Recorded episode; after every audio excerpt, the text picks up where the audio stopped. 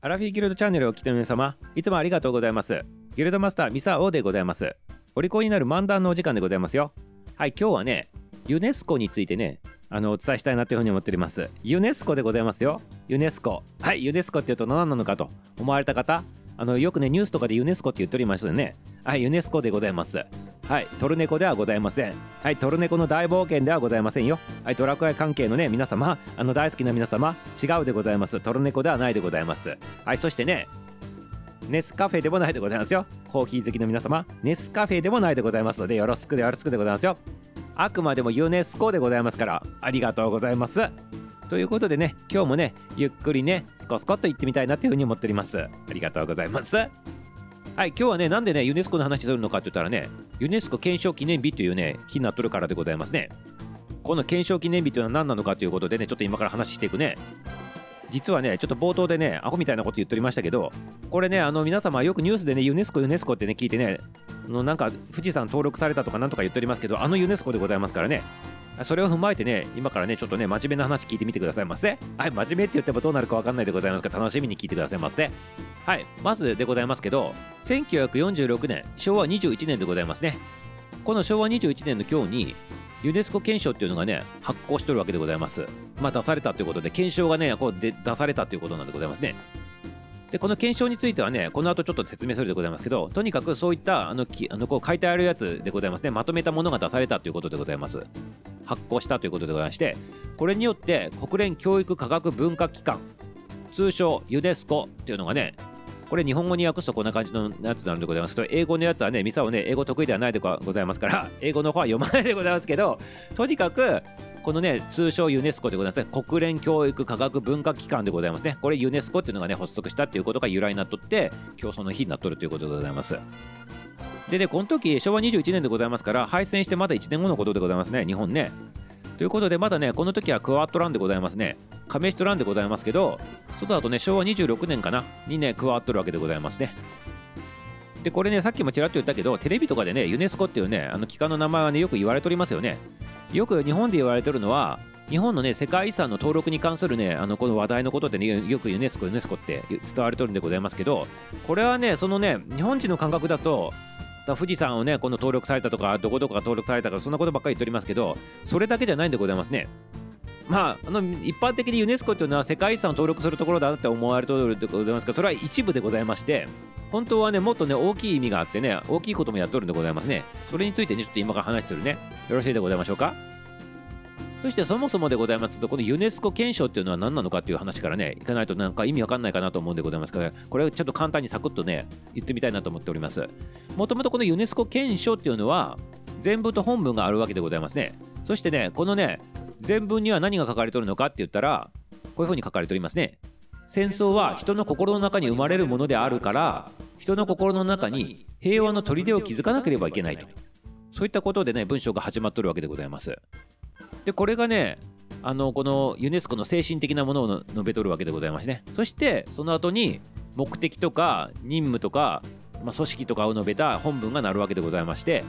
これ大事なところはねやっぱりね全文のねところでございまして他にこんなことも書いてあるんでございますね。要するにね訳すとお互いの国の風習とか生活などを知らないことでね疑惑と不信感が生まれると。それによって戦争の原因になったっていうことが今までしばしばあったからそうしあのこうちゃんとね国の違い文化の違い習慣の違いなどをきちっと分かった上であの付き合っていきましょうよと。そうするとお互いのことをお互いに理解するから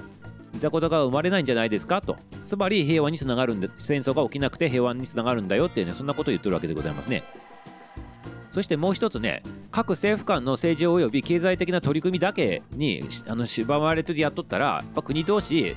それ独自のルールがあってそれを守るためにねまたねいざこざができるから大きな視点で世界の平和を見るというそんな視点が大事なんじゃないですかということで作られたっていうこともあるわけでございますね。なので各国だけで狭いところで各国がね俺のルールだ俺のルールだってやっとったら戦争になってて平和にならないからそれも気をつけましょうよとそんなことも言ってるわけでございます簡単に言うとねそして最終的にじゃあこの今の言った2つをどういうふうにしてやれば平和になるのかっていうことをこういうふうにまとめておりますね。ちょっと聞いとってくださいませね。世界平和を築くためには各国の文化を広めることや正義自由平和のための教育を行うことは神聖な義務であること。こんな風に言っておりますね。ということで義務であることっていう風にねちょっとね強い形で言っておりますけど要するに世界平和を築くためにはあのさっき言ったように各国の文化を広めたりね理解することとあとね正義とか自由とか平和のためのねその教育を行うっていうことが大事なんだよってねそういう風にね言っておりますね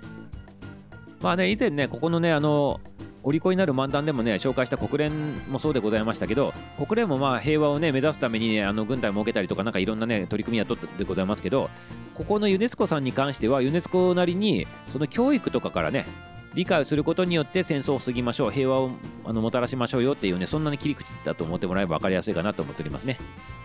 ということでこのユネスコっていうのは世界の人々たちがね教育とか科学とか文化を通じてお互いのことを知って世界中の人が国際平和と人類の共通の福祉が受け入れることが可能であることを目的にしとるということでございまして作られたものというふうになっておるわけでございますね。ということはやっぱり教育でございますからいまだにやっぱり字が読めなくて書けない人もおるわけでございますね。ということでそういった活動とかも普及させないといけないということで、まあ、そんな取り組みもねこのユネスコさん自体がやっとるわけでございますね。そしてそして日本の話に戻ってくるでございますけどユネスコっていうとやっぱり日本で言うとねやっぱりどうしても